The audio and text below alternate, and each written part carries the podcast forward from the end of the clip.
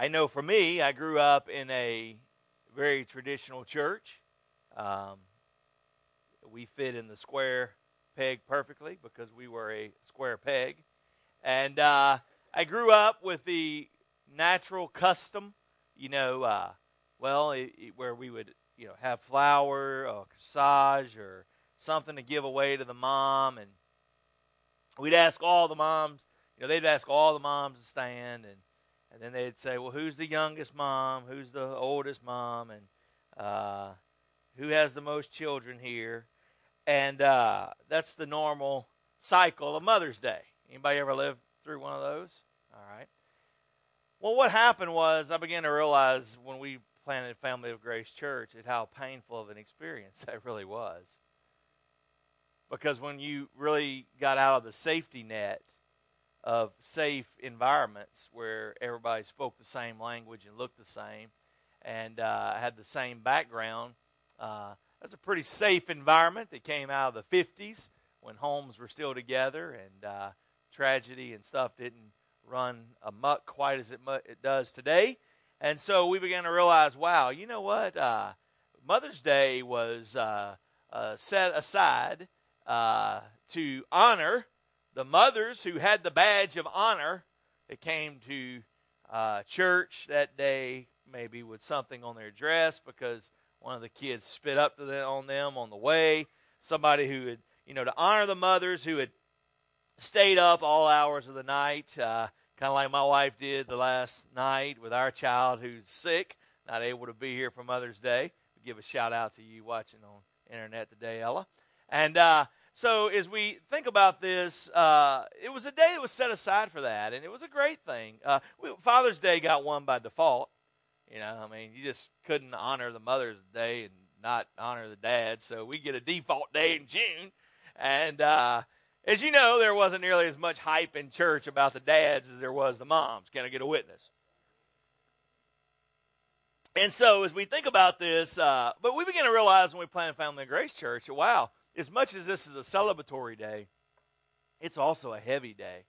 I began to realize that this is one day that a lot of women skip church because of that very reason, because they're asked to stand, and there's the mom who was anticipating Mother's Day and and all of a sudden had a miscarriage, and, and now doesn't uh, have to have doesn't have a child. Now she, who from the bottom of her heart desires a child, or a single person who is thinking uh, maybe like my wife was, uh, thirty-six years old before she met anybody. To, uh, so I think, Lord, will I ever be married? Will I ever have children? And this whole thing, and then children that uh, may be living prodigal, or a child that was lost, or Or those things. And so we began to realize at Family of Grace that Mother's Day is actually almost a very heavy day for a lot of people. And so we want to honor mothers, and we want to come along beside uh, every lady who is on the mission to be what God has in store for them to be.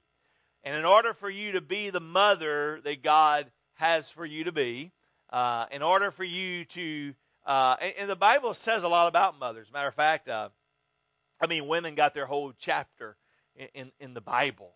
I mean, Proverbs thirty-one. I mean, have you ever have you ever seen uh, uh, the proverb? There, there, there's no Proverbs thirty-two man. It ended with Proverbs thirty-one woman, the virtuous woman. Who can find the virtuous woman?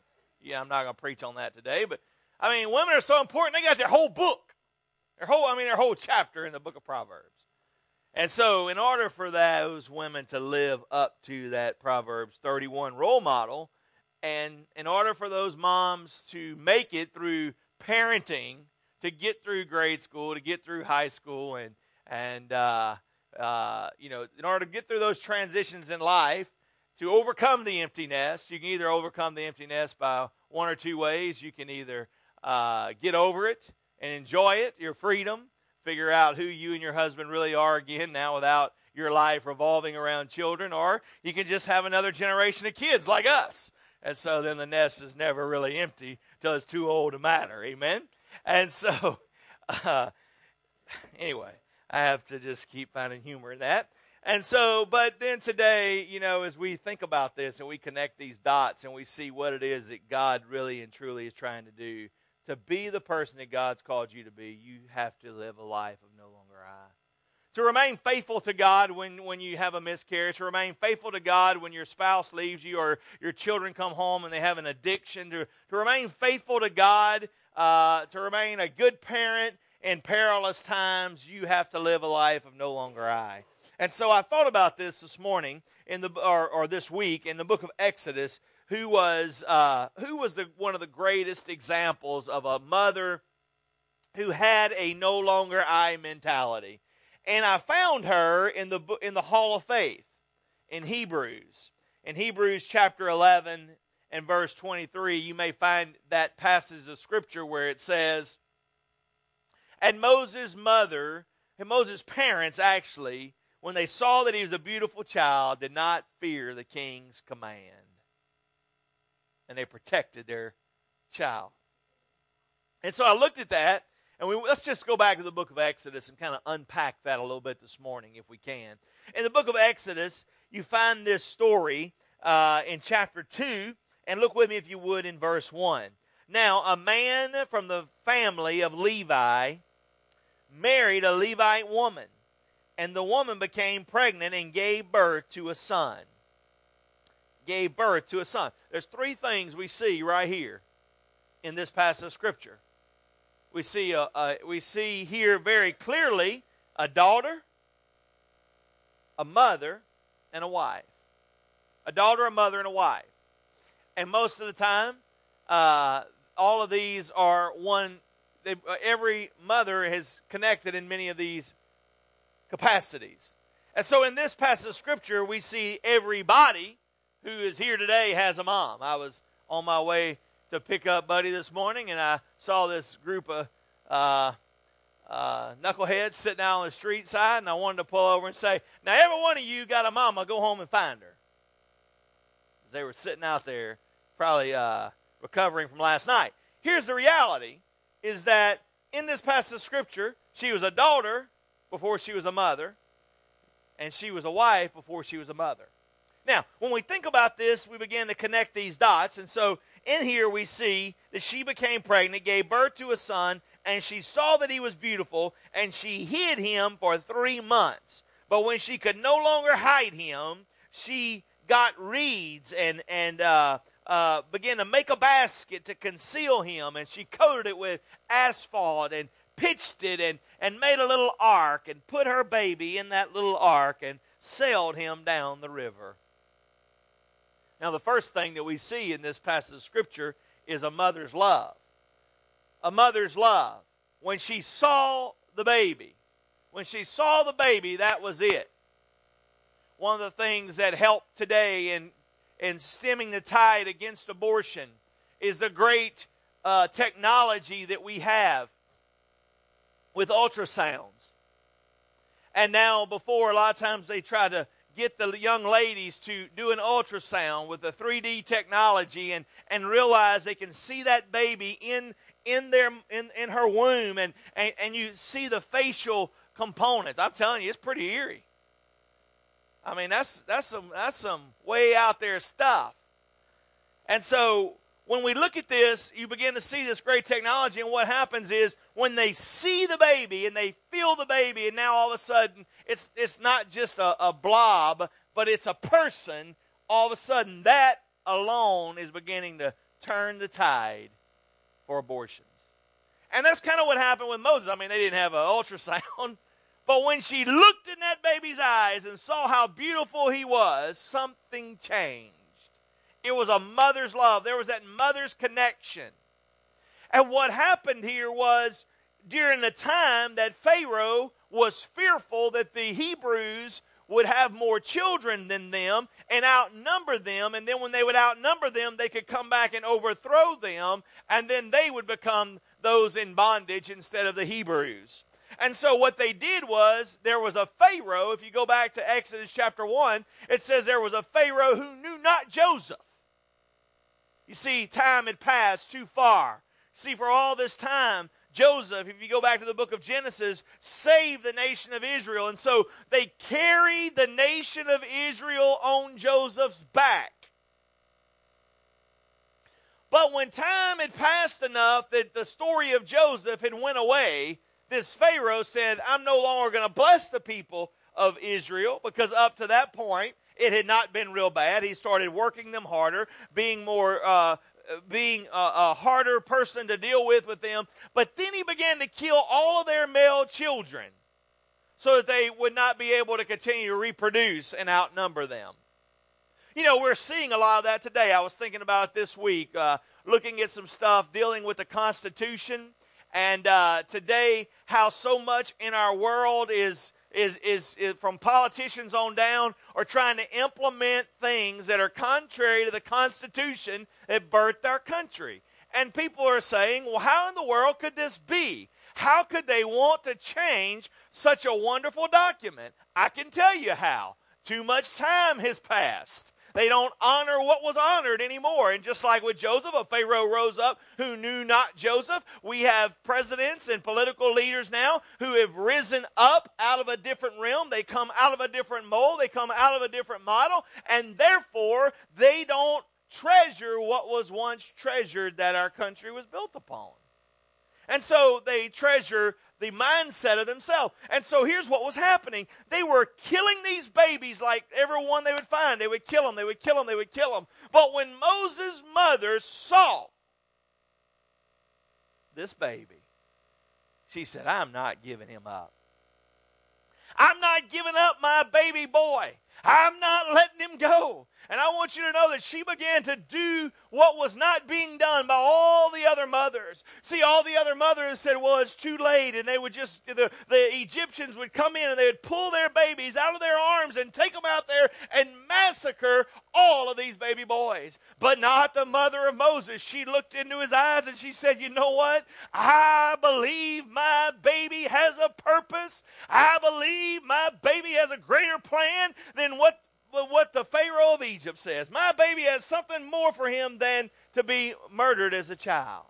And so this mother's love compelled her, compelled her to go and begin to build an ark, because she knew she kept him there till she could no longer contain him. The Bible says that when the baby would begin to cry and she couldn't contain the cry anymore, she was fearful that they would hear the baby come in and pull the baby out and then kill him. So what she did was she went out there and she began to cut these little reeds down and gather up the material to make a little ark. Now think about that for just a moment. You see, not only do we see a mother's love in this passage of Scripture, but we see a mother's struggle. But this mother's struggle said you, her struggle compelled her to live a life greater than herself.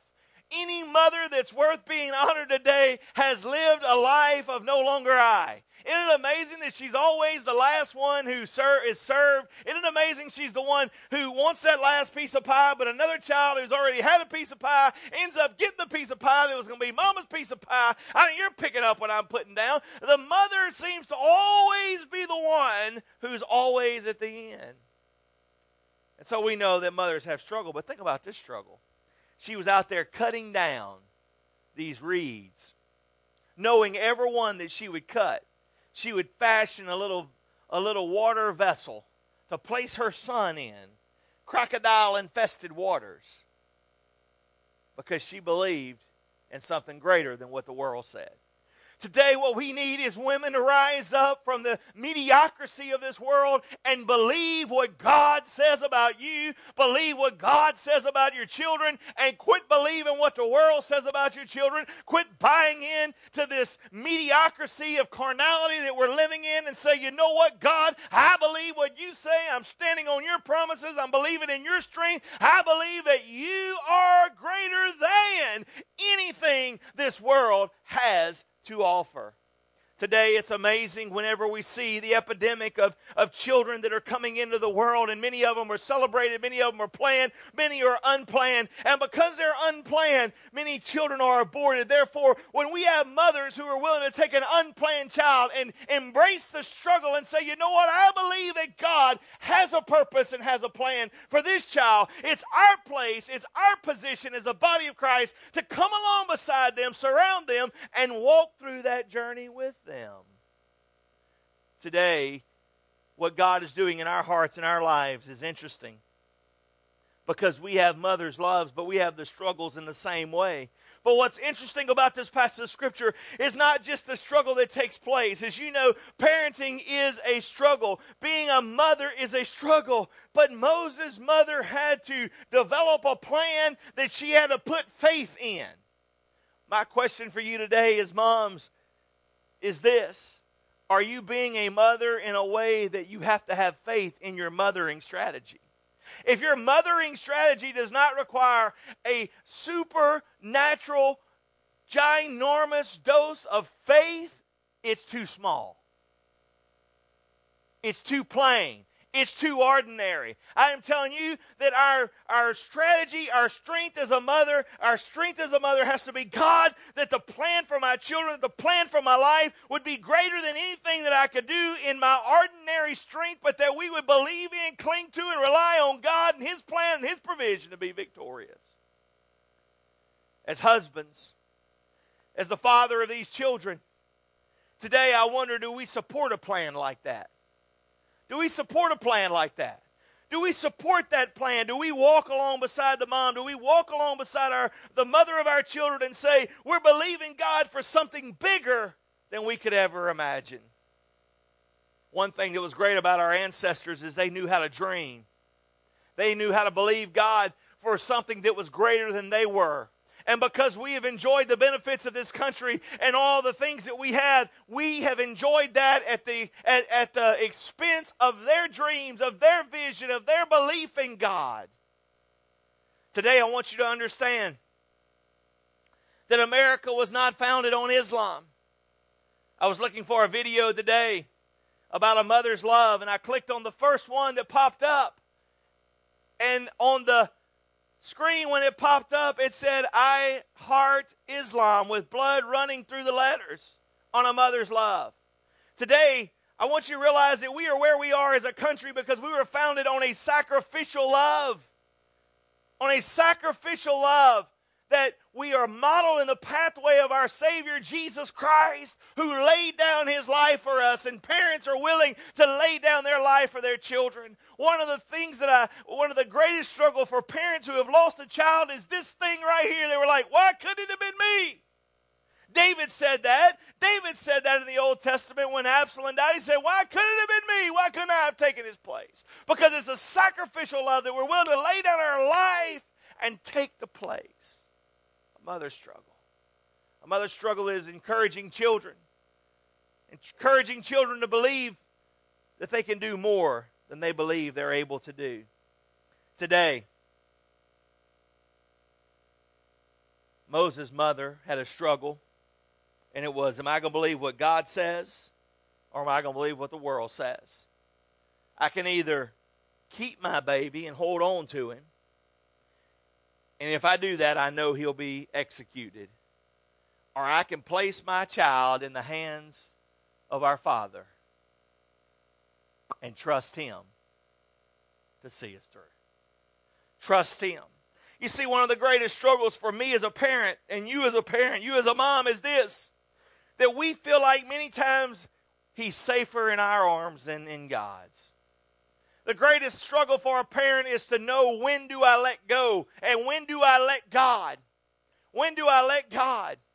When do I let God have the pathway? When do I let God completely take over? The question to that is, in the beginning.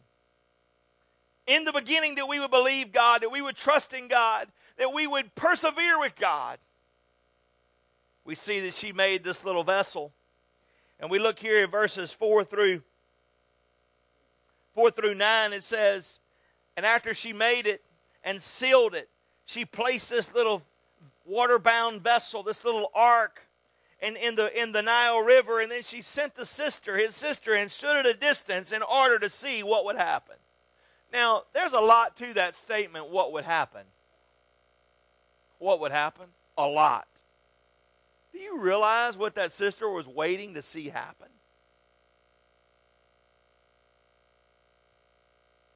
Waiting to see an Egyptian come and find the baby and drown him in that water right there, sink that little vessel.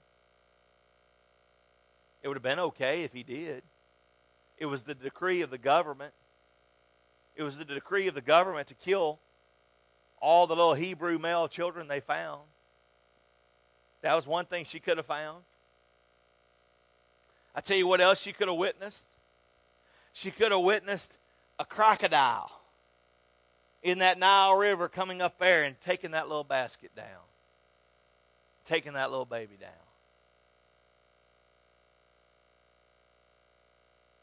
She could have witnessed him sitting there and crying and crying for a long time. The hunger cry of that little baby in that valley. She could have witnessed a lot of things. But you know what she witnessed? She witnessed Pharaoh's daughter coming down there to take a bath and hearing the baby cry. Seeing that little basket, the Bible says. She said, "Bring it to me." And they looked, and when, when Pharaoh's daughter saw Moses, you know what she saw? The same thing the mother of Moses saw. She saw that look in his eyes, and immediately, immediately, there was a connection. Immediately, there was a connection. For mothers who make a difficult decision of giving children up for adoption, a lot of them, they never look at the at the child. Because they know that if they look into his eyes or her eyes, it changes the whole thing. You see, what the world wants to do is it wants us to keep us from looking in the eyes of our children. It wants us to keep us from believing in the plan that is greater than. What is the plan that is greater than? The plan that is greater than is that if God be for you, then who in the world can be against you? And if you go down on God's side, know this, that He is already victorious, and you went down on the fighting side, and God will bring you through every ounce of trial, every ounce of, of peril, and will suffer long with you. What did she see? She saw the daughter of Pharaoh look into his eyes, and immediately she perked up out of those reeds and ran over to where she was and said, "Oh my goodness, you found a little Hebrew baby. Do you want me to go get somebody to take care of him for you? To nurse him? Oh yeah, that's a good plan. Yeah, he's crying, he's hungry." What does she do? She runs all the way back. Knocks on the door, runs in the house. "Mama, you're not going to believe this. You're not going to believe this, Mama. Pharaoh's daughter found the baby. Found my brother. And she needs somebody to nurse him. Would you come quickly, Mom?" That mother took off running. Pulled her little baby out of the hands of Pharaoh. Held her held that son to her breast, and nursed him until he was weaned, and raised him up, knowing that one day she would have to go back, and as verse nine says, turn him back over. Turn him back over. Matter of fact, when we look at this right here, I mean, when we read this passage of Scripture, it says in verse ten, "And when the child grew older, she brought him back to Pharaoh's daughter, and he became..." Whose daughter? Whose son? Her son. Pharaoh's daughter's son. And she named him Moses because she drew him out of the water.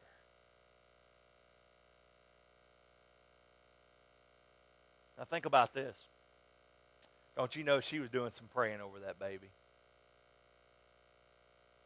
Moms, would it change our parenting strategy if we knew that in so many days, so many months, we had to give that child over and let somebody else raise it? Would it change our parenting strategy?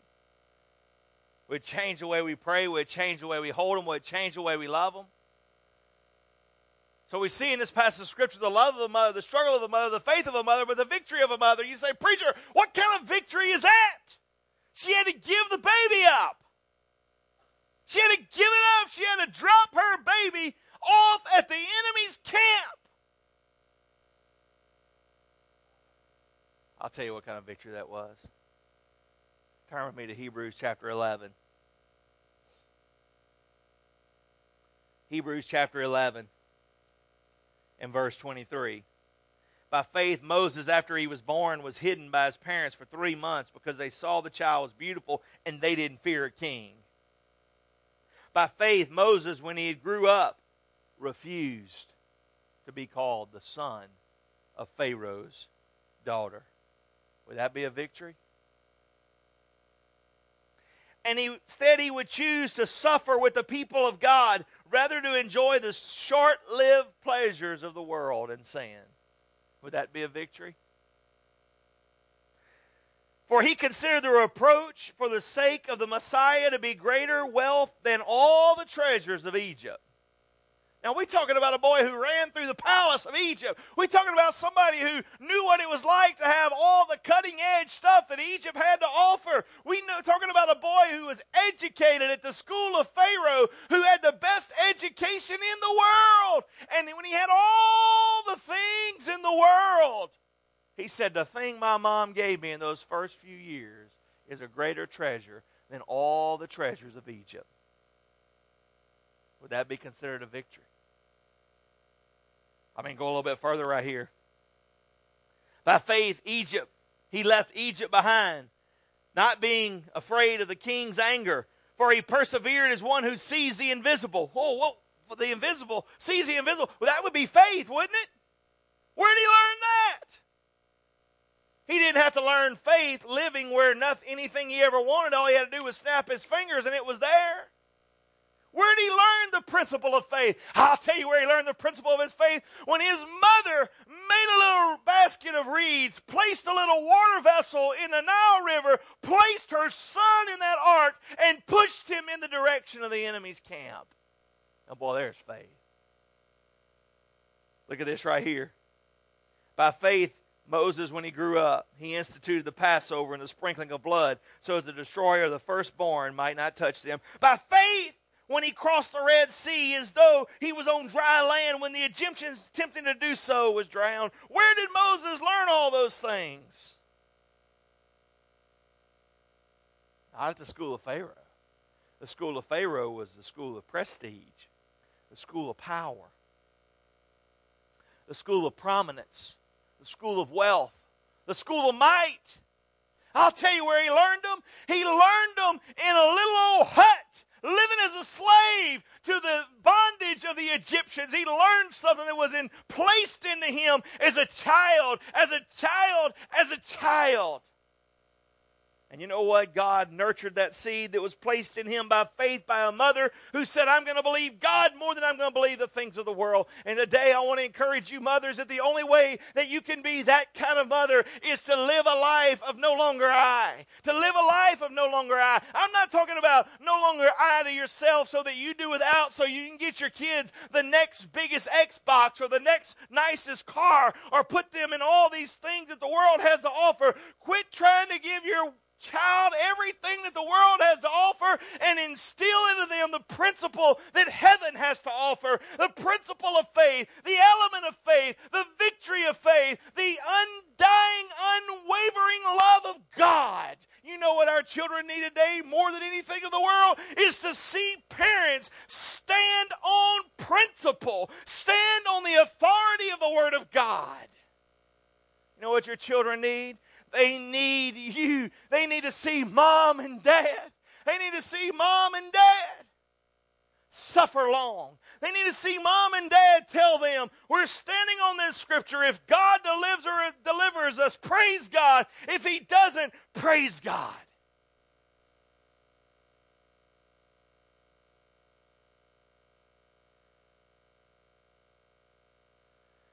I remember during the most difficult hours of my life, knowing that the storm was coming and knowing what was ahead and knowing what I was walking into, or better yet, running into.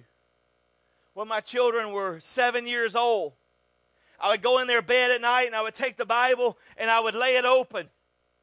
And I would open to Romans eight twenty-eight, which says is the promise of life, which says God causes all things. Now, we normally like to gloss over that, because we want to get to the good side. We want to get to the shouting side. We want to get to the side where we can jump up and shout and wave our spiritual pom-poms and say, whoa, whoa, whoa, that's my scripture, that a boy God. Which the end of that scripture says, to work together of the good, for the good of all those who love him and are called according to the purpose. We love that part. We love that part. But I am telling you, the part that we struggle with is that sometimes God causes things. And every night I'd have them and we'd put our fingers on that verse and we would pray that verse, and I would say, I want you to know something. I don't care what happens in life. I want you to know that God causes it. First of all, don't you be running around. I probably wouldn't use it in this preacher voice. Don't be running around giving the devil credit for the thing that God has ordered up. Don't you give the devil credit for things he can't pull off. And if the devil is at the center of it, God allowed him to be. I say, I want you to know that it doesn't matter what happens into our life. That God allows it. And then he causes all things, every pain, every emotion, every guilt, every fear, every defeat, every victory, every single thing, God causes it to work together for the good of those who love him. And I would look at him and I'd say, do you love God? Do you love him? Do you love him? Do you love him? I tell you, that's how you make it. That's how you make it through the storms of life. Those children are now teenagers. God help me. And it's harder ever than to stand on the principles when the world's pulling at them and the world's saying this is popular, the world's saying this is easy. I mean, it is hard. I mean, there are two things that are popular and cool to be right now. It's trending. One is it's, it's popular. It's the end thing to be to uh, to to to uh, unite yourself with same-sex attractions. It's popular. It's trending. It's cool. It's the one thing you can't say anything about in the world today. The other thing is it's cool to be a Muslim. It's cool to serve a God who says, "Die for me." But I'm going to tell you what we need is men and women, boys and girls to rise up and become parents and say, this is what God says. This is his authority. We're going to stand on his word unconditionally with all resolve that we will serve him. We will cling to him. We will rely on him no matter what. I don't care what the world does. I don't care what the president says. I don't care what Congress says. We're going to stand on the authority of the word of God.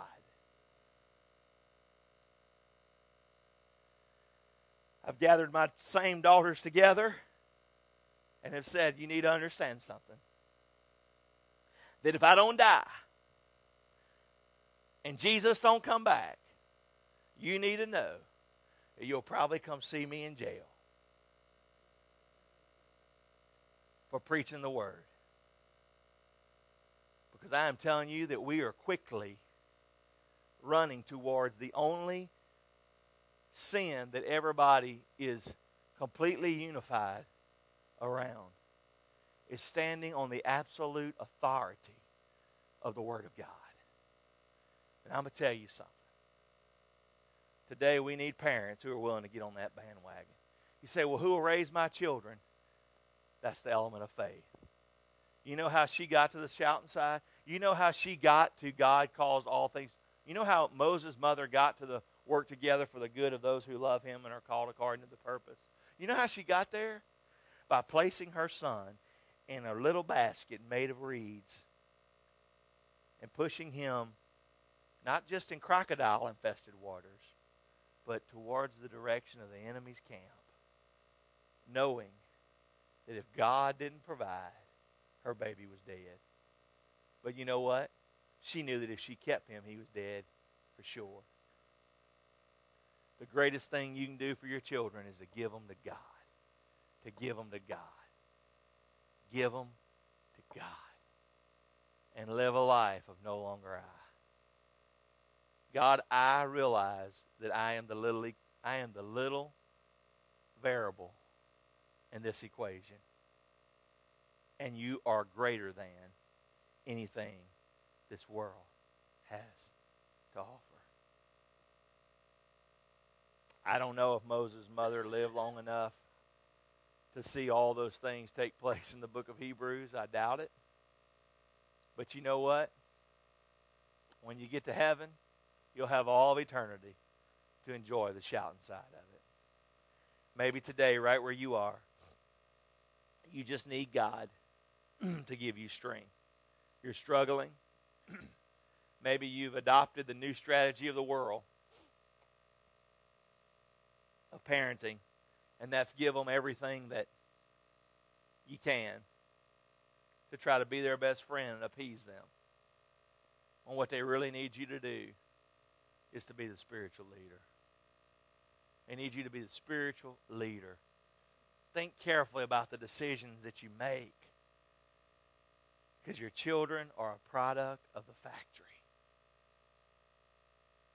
I just called you a factory, I know.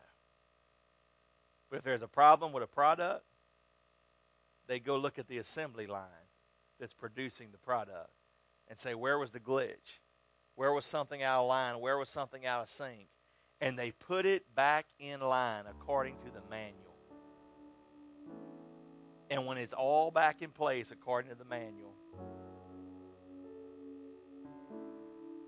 the machine began to produce its product again in the fashion it was created to produce.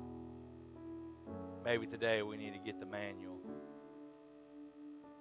and make sure our parenting strategy is lined up with the principle of living a life of no longer I. You want to you want to raise, train up great children? Live a life of no longer I. They'll be a product of that model. They'll be a product of that model.